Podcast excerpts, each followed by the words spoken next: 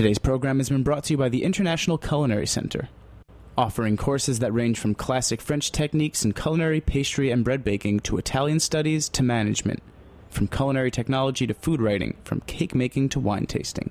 For more information, visit internationalculinarycenter.com. I'm Linda Pelaccio, host of A Taste of the Past. You're listening to Heritage Radio Network, broadcasting live from Bushwick, Brooklyn.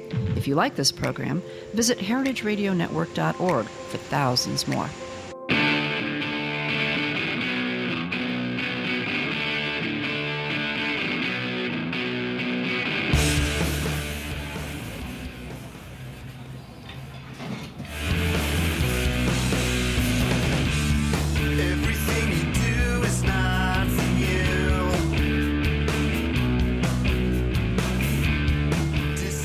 I couldn't. Good afternoon and welcome. This is What Doesn't Kill You Food Industry Insights with me, your host, Katy Keiffer. And I'm delighted to welcome in the studio today uh, Rick Shepro, who has just written an article called Degrees of Freshness The Contemporary International Market for Hyper Fresh Seafood, which he will be presenting this week at the Oxford University Symposium on Food and Cookery. Rick has been studying seafood markets around the world for over 30 years as a lawyer, an economist, a professor, and an amateur cook of considerable talent. Welcome to the studio, Rick. Thank you so much for joining me today. So, um, tell me, Nice like, to be here. it's great to have you. So, what, how, what, what made you write this article? How did you get this gig? Well, the um, I've been a symposiast, as they say, at the Oxford Food Symposium for, a Uh-huh. nu- for a number of years, and this year the topic is markets. Right. And most people, I thought, would be presenting papers about um, what's the the current uh, market buzzword of hyperlocal. Right. And I thought about how the the seafood market has become more and more international Yeah. and um, particularly, uh, well, at the high end of the market and at the low end of the market. So I've been interested in uh, seafood and markets for a long time. I remember um years ago in the in the 1970s being in a restaurant in Marseille that had its own fishing boats, and you walked in and there was this beautiful display of fresh seafood sitting on ice. And I remember thinking, I'll take a picture of this, maybe when we finish lunch, and um, uh, because it's just so pretty. And after lunch, all there was was ice, because all they had brought was that they had brought in from the boats uh, the amount of fish that they knew they needed for the number of reservations that they had for lunch. Amazing. And that was their idea of, of hyper fresh. Yeah. Um, but that's changed very much um, with new techniques for shipping fish, new techniques for uh, taking care of fish. It's just a, it's a very new international world. Well, you talk about the um, the reconfiguration of the global fishing industry, and so is that what you're referring to, like this advances in cold chain technology, and also the fact that people can ship via air freight overnight must have had a tremendous impact. When did that start? Actually, when did they start doing that? There have been lots of different uh, technological improvements that have all come together to create this. And probably the most dramatic example um, right now is um, some of the, the round trips that um, tuna take. Um, there are tuna that are caught, say, off Gloucester, Massachusetts, and then sold for the first time at the tuna market on the Gloucester dock if they're really, really high quality tuna, they'll be bought and shipped to Japan. Well, they'll be sold at the tuna auction market at the Tsukiji market, the world's largest seafood market. And they might very well be bought by someone who supplies um, a really high end sushi restaurant in New York or Boston. Right. And the fish will make it all the way back. Amazing. And that sounds um, bizarre in this day when some people are worried about lamb from New Zealand um, having too big a carbon footprint. Right, I was just but that's say that. happening. That's happening in the seafood industry. That happens a lot in the seafood industry. I mean, all of our food is globally traded now, but I think that, you know, uh, Paul Greenberg, and I'm sure you saw this, just published his new book, American Catch. Are you familiar with him? I am. For He's- Fish, yeah. fantastic writer, great guy. He's a, a great writer and researcher on Yeah. fish. And his new book, American Catch, just came out, and it talks about how much of our seafood goes out of this country and how much we import. I don't know of what. I mean, Right. farmed salmon, farmed tilapia, farmed shrimp. Meanwhile, we're exporting everything that's local to us and good. Sometimes we're exporting it and then re-importing it. but um, what a lot of what he focuses on um, is um, the broader market. Like with shrimp, um, there's a huge market in uh, low-end or commodity shrimp. Yeah. And then um, the kinds of thing that, that I'm talking about are that I've called the hyper fresh market um, is a higher end thing where you you might have um, uh, head on shrimp from the Gulf of Mexico um, sent from Texas to um, to other places. With some shellfish like langoustine, um, they're actually shipped live um, for the best quality. And lobsters, of course, that's always been happening. Yeah, absolutely. Well, they kind of have to because I mean, a dead lobster is going to be a poisonous lobster if you're Right. I mean, in fact, one of the things that you um, talked about, which I thought was really interesting, was uh, perhaps just showing the geek in me, but the whole sort of decomposition chain of fish and the fact that fish are from colder climes than most other animals. So, talk about a little bit about what can go wrong with fish and how easily damaged it can be, and then we can talk a little bit about the packaging technology and the cold chain technology that's changed that. Sure. Um, both um, animals, land animals, um, and seafood, um, have, a lot of the spoilage takes place because of bacteria and enzymes that are are there uh, in the animal while it's alive, and these are often beneficial bacteria and useful enzymes while they're alive, but after the animal dies, uh, it starts to decompose. And for land animals, refrigeration dramatically slows those biological processes.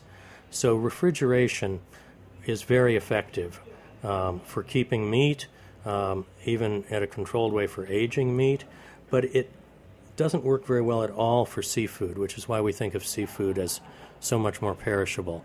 And one of the reasons it doesn't work is that the uh, these enzymes and bacteria um, through evolution have coexisted with the fish at a much lower temperature than they do in warm-blooded animals, and so um, cooling them to a normal refrigerator temperature doesn't really slow the activity very much at all, and the fish will still spoil. That's why fish gets put on ice.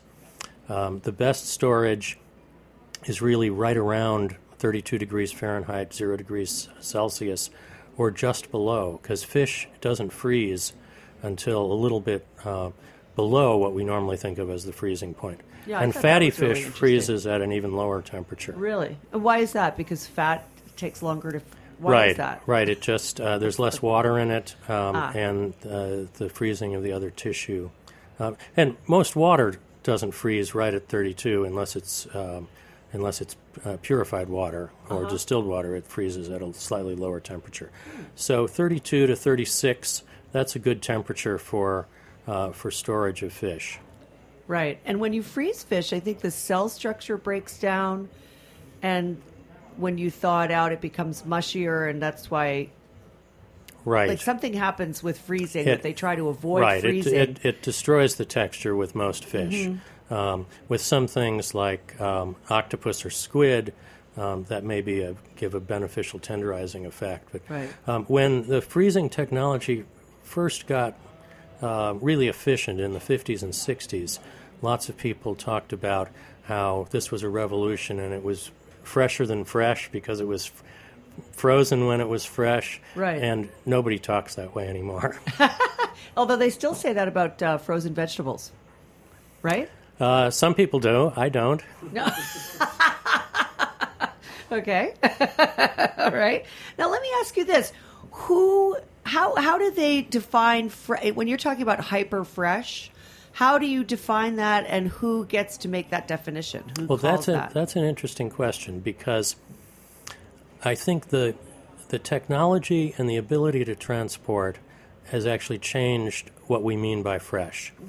And fresh used to mean uh, just out of the water, or said to be just out of the water in practice a day or two. Um, nowadays, people are more likely to talk about freshness in terms of the condition of the fish. Um, and you still use the same, um, it's mostly by observation. Um, how do the eyes look? How do the scales look? How does the skin look? Um, what's the condition of the gills, uh, if the gills are still there? Uh, people have tried, um, and big processors have a have an interest in doing this. People have tried to measure freshness um, in more scientific ways by sampling microbes and things like that. That's not so successful, partly because it's just it's a more complicated process. The these this decay of the flesh is very complicated, and then partly because um, you can have um, a high degree of mar- microbes, which might mean they'll cause it to deteriorate in the future, and it won't have a very long shelf life, but it may still be great for eating that day. And you see that sometimes with, um, like in uh, open air markets in Sicily, there are fantastically fresh fish that you can see. They're still sold, they're still in rigor mortis. Um, and sometimes they're not even iced. Um, well, if you're going to buy it and cook it that day, that'll be a fantastic fish. Right. But um, kind of like when you leave the, the milk bottle out of the refrigerator for, for two hours, it won't have spoiled, but it's not going to have a very long shelf life. And that's, that's what can happen with uh, proliferation of microbes in a fish. Oh, that's interesting. Absolutely. So, um, one of the techniques that you described was ikijime. Did I say that right? yeah. Uh, well, I, thought that was think so. fascinating, and I, it had so many parallels with the um, with the livestock industry, which I'm more knowledgeable about, um, because it's you know it does this. It's a it's a less stressful uh, end to the life of the fish, and of course, most people don't think of fish as being particularly sentient, but clearly, like every other being, they're capable of feeling fear, fight or flight. So, what is ikijime, and what does it do? So um, it there is a strong parallel to what people are doing, um, and like with uh, livestock, some of the pra- it's a practice that began in Japan um, hundreds of years ago. It's been refined. Um, it's viewed as a more humane way to kill a fish um, and to result in much longer, uh, much longer freshness, uh, better condition of, of the meat. Um, it might not sound like it's a more humane way of killing fish um, because what what's done is um, a spike is placed into the ganglial mass or brain of the fish, which stops it from sending out basically signals that cause the flesh to start stop uh, start deteriorating. Right. And then they pass a wire through the whole spinal cord and out the other end. But if you think of that compared to um, the most typical way of killing a fish is to catch it in a big net, net with hundreds of pounds of other fish, Right. crushing the flesh, and then um, the, fli- the the fish flops around on the deck of a boat um, until it dies of asphyxiation, and and so this is um, you know that's what people have done for hundreds of years. millennia, Um, absolutely. although certain people in Japan have been doing this for hundreds of years, it's become um, very widespread, even among sport fishermen, who now find that this Ikijime method is more humane and gives them a better product. There's an Australian website, ikijime.com, that you plug in the name, of the type of fish, and it tells you exactly where to put in this spike. Wow. Um, it's uh, it's an interesting process. Now, this is not uh, this is not something that you could adopt in the fishing industry, though. Obviously, this is only for the for the masa type of restaurant or something like that, where it would be the very you know like a hand picked catch. It that's right because You know- it has to be done to each individual fish. Yeah. Some of these fish Super then then are um, are um, individually wrapped. Yeah. Um, that's why a, a great restaurant can have a particular uh, fishing boat that it has a relationship with, and they know that um, if there's any fish to be had, it'll be um, carefully treated from the moment it comes out of the water. Uh, sometimes they're wrapped in bubble wrap. And then th- this is also a technique that can be used on a little more uh, broad scale in high end aquaculture. Cool. Listen, let's take a quick break right now and then come back. I want to talk a little bit about how the restaurant industry is driving some of these changes and some of the pioneers in the hyper freshness. Sounds good. Stay with us. We'll be right back to talk more about fish.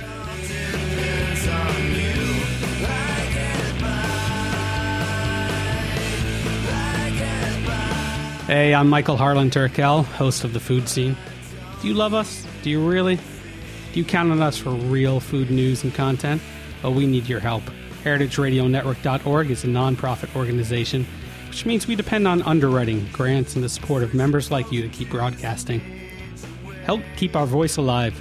Visit HeritageRadioNetwork.org and click the donate button today. We promise to never stop in our mission to create a world that's more sustainable, equitable, and delicious by expanding the way eaters think about food. Thanks for listening and thanks for showing your support.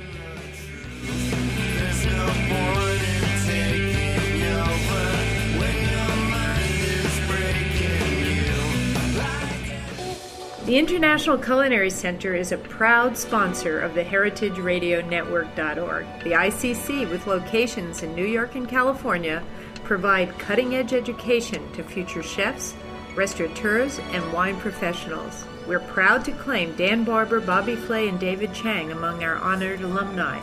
This is Dorothy Cann Hamilton from Chef Story. Check out our ICC website at internationalculinarycenter.com. And we are back.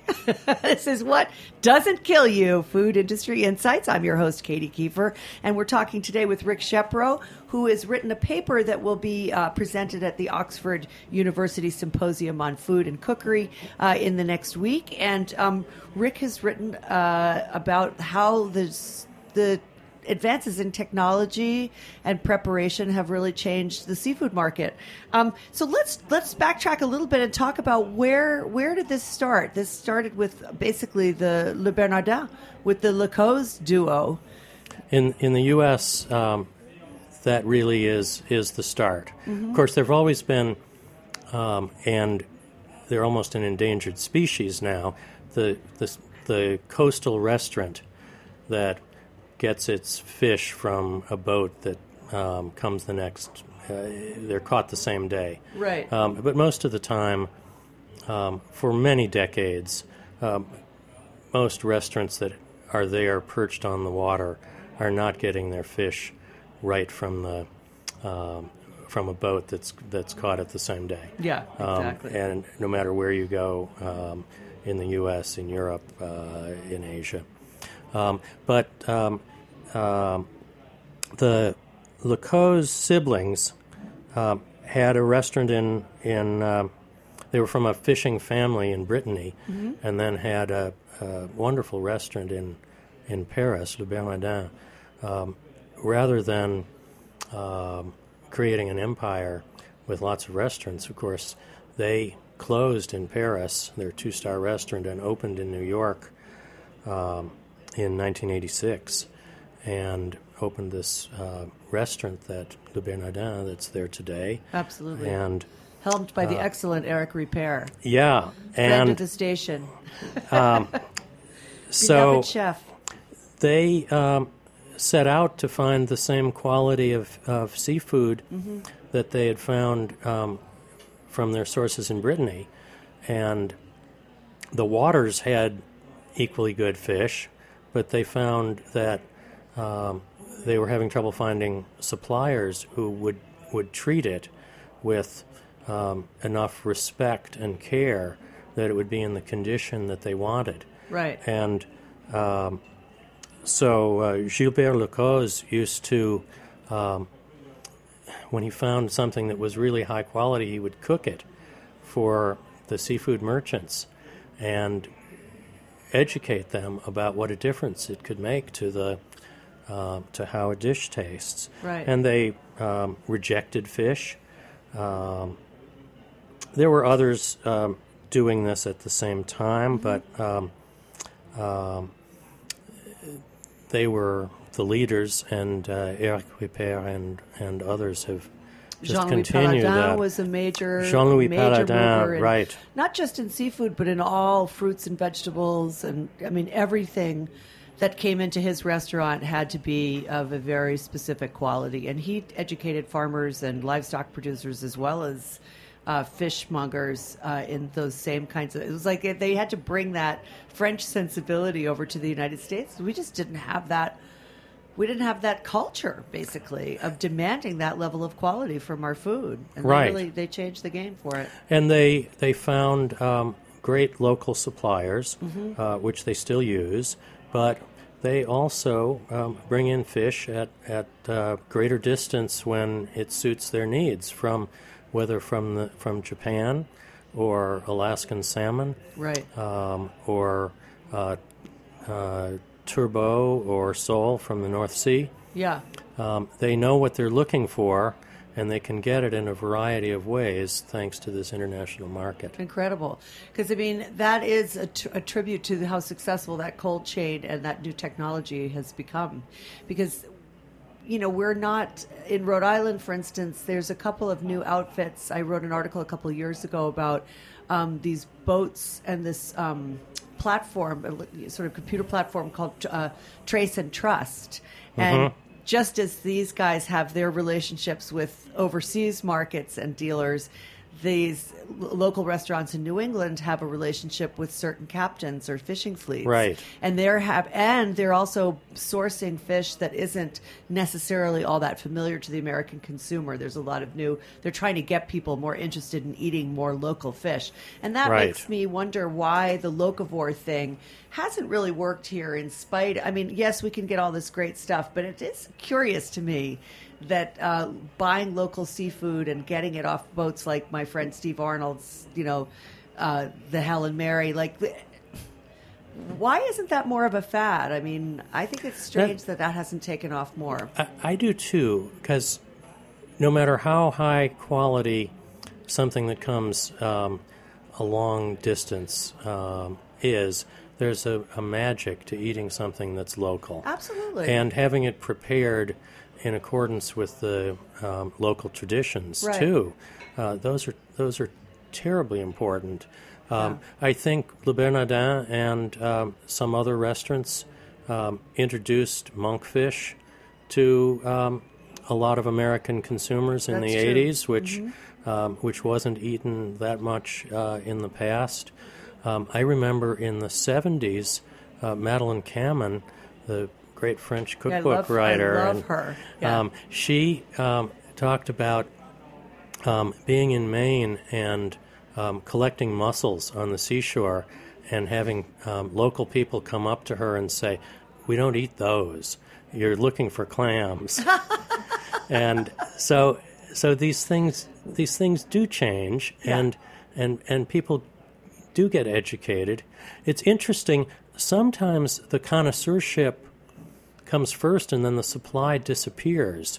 And an example of that is the seafood markets in Venice, where there's this long history of connoisseurship, particularly for the, the shellfish that they call scampi in, in Venice, but uh, langostino in southern Italy and langoustine in France. And there hasn't been any of that in the Venice lagoon for uh, maybe 100 years yeah. and um, but there's such a tradition of that being an important dish that they seek out the best ones. And at the Rialto market, you see langoustine from Sicily and slightly cheaper langoustine from Norway. Yeah. Um, So even though it's no longer indigenous, it's still part of the culture there. connoisseurship That's an interesting- really, really drives markets in a lot of ways. What about aquaculture? Like, let's talk a little bit about that because you mention it, and um, you know, most people are kind of poo-poo aquaculture, but I, I know from doing this radio program um, that aquaculture is really coming along at a smart clip in terms of. Um, Better quality food, not using as much fish to feed fish. There's a guy down in Chile named Scott. Um, his company is called Verlasso, and they're feeding Yeah. uh, they're feeding their fish a sort of interesting mix of fish and yeast, which gives delivers the same bang of amino acids and omega threes that salmon need. He farms salmon, um, but without using as much fish to produce the same quantity of salmon. It's very good quality fish. I've tried it. I'm not a great big fish lover, but you know I, this was very very good. And um, I think aquaculture has gotten a bad rap, and I think it's really changing fast. And I'm wondering how this technology, you know, are they going to be able to do more with aquaculture using the kinds of technology you describe? The better cold chain, the better wrapping, the better catching, better killing. Um, all of those things could combine to make a much more robust aquaculture industry, don't you think? I think so. There's a lot happening in aquaculture. Um, you could talk endlessly about the good and bad points of aquaculture. Um, but one thing is clear that in terms of freshness, um, properly handled aquaculture products have a huge advantage um, over wild fish. And I'm not talking about the question of whether wild caught fish tastes better or, or things like that, but um, with properly controlled aquaculture, you can, they use the term harvest the fish Yeah. um, right when you need it. You can pack it and ship it immediately. There can be a regular supply um, to regular customers, um, which allows you a steady stream of income so you can invest in in this good technology. You don't have you know when the fish is going to be caught. It's not caught days out at sea and, and has to wait to Right. to come in and be packaged. And then um, one thing that happens is um, since they know when they're going to harvest the fish, they can time the feeding schedule. Fish don't have to eat every day. And the fish can be harvested at a time when there's nothing in its digestive tract. And that's where the spoilage um, really begins in a fish. And, Right. and so um, the freshness advantage for um, this Verlasso salmon or the salmon, um, Label Rouge salmon in Scotland, Right. um, and some of the salmon that's that's um, king salmon is produced now in New Zealand at a very high level. Um, all those things have a tremendous advantage in freshness, even Yeah, I when they travel long distances. I was really interested by that and also by the sort of branding and labeling, the marketing efforts that you could link to all of those um, initiatives because then you can have people associate Label Rouge with you know a certain level or Verlasso. It's you know you're going to get a certain level of quality, and you can depend on that just as people depend on uh, you know certified Angus beef they think is going to be really great, or you know what I mean. Like Right. it's it's it gives you a real advantage, I think, in marketing and and becoming a much bigger player in the seafood industry. It does. It. Um, some people would say that makes it boring because it's more uniform. It's not a wild product. It's not like um, some uh, wild game that you Right. might find more interesting than beef. Um, but it's a tremendous advantage for a chef who's trying to control all the variables that he can. I've noticed that at Le Bernardin, um, they often serve um, farmed salmon at lunch and wild salmon at dinner. Now, how were you able to tell Yeah. that? Do they say it on the They menu? say it. They say it. They're Yeah. they're they're quite clear about. Uh, Oh, yeah, very their transparent their sources. Um, the the French have this um, set of quality protocols called Label Rouge that apply to a lot of different kinds of products. Uh, there are Label Rouge chickens, and some Yeah, people what I thought. will only get a chicken that has achieved the Label Rouge um, title. And the first fish to be certified as Label Rouge um, was um, a farmed salmon raised in Scotland. No kidding. And uh, the Alain Ducasse restaurants sometimes will say uh, salmon Label Rouge uh, on the menu and uh, specifying that product. Fascinating. Well, if I were a restaurant owner, like say I were Darden Restaurants or something, and I had like you know, I think they're the ones who own Capital Grille. Do you know that steakhouse? yeah. yeah. And it's a pretty high end steakhouse, and they really have you know, very good steaks. And if I were running an establishment like that where I could hit that price point, I would definitely want to market a piece of fish as having a label from some trusted supplier that I could then continue to boost and sort of almost partner with because you always know what you're going to have. Right. And that's that's the biggest problem with uh, with wild caught anything. I think is that you're you know it's the quality can be variable, the size can be variable. It's hard to portion control. There's a lot of different elements that go into making something work well in the center of a plate in a restaurant. Isn't that right, Missy? it's it's uh, it's much harder to um, market a label with a wild fish. Yeah. Um, people have tried to do that in the salmon industry with some success, um, particularly by identifying a particular river. Right. Uh, the Copper River. Yes, right. Um, is famous because it's the southernmost Alaskan salmon river, so their fish appear in the market first, and um, And they are awfully good. it um, um, they it's almost like when the Beaujolais Nouveau um, created a market by saying we're the first wine of the vintage. Yeah. The difference is, is that Beaujolais Nouveau usually sucks. I don't like it. I never liked it. I never liked it back when I was young, and I don't like it now.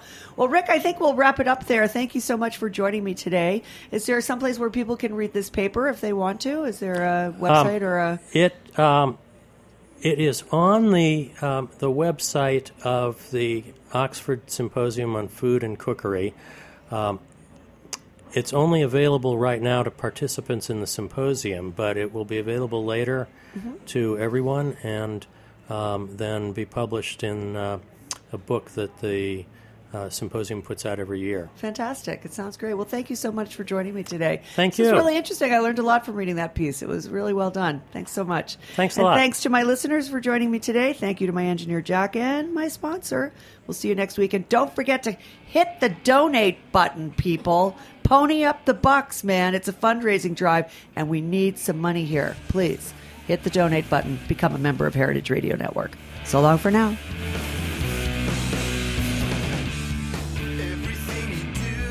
Thanks for listening to this program on heritageradionetwork.org. You can find all of our archive programs on our website or as podcasts in the iTunes Store by searching Heritage Radio Network. You can like us on Facebook and follow us on Twitter at heritage underscore radio.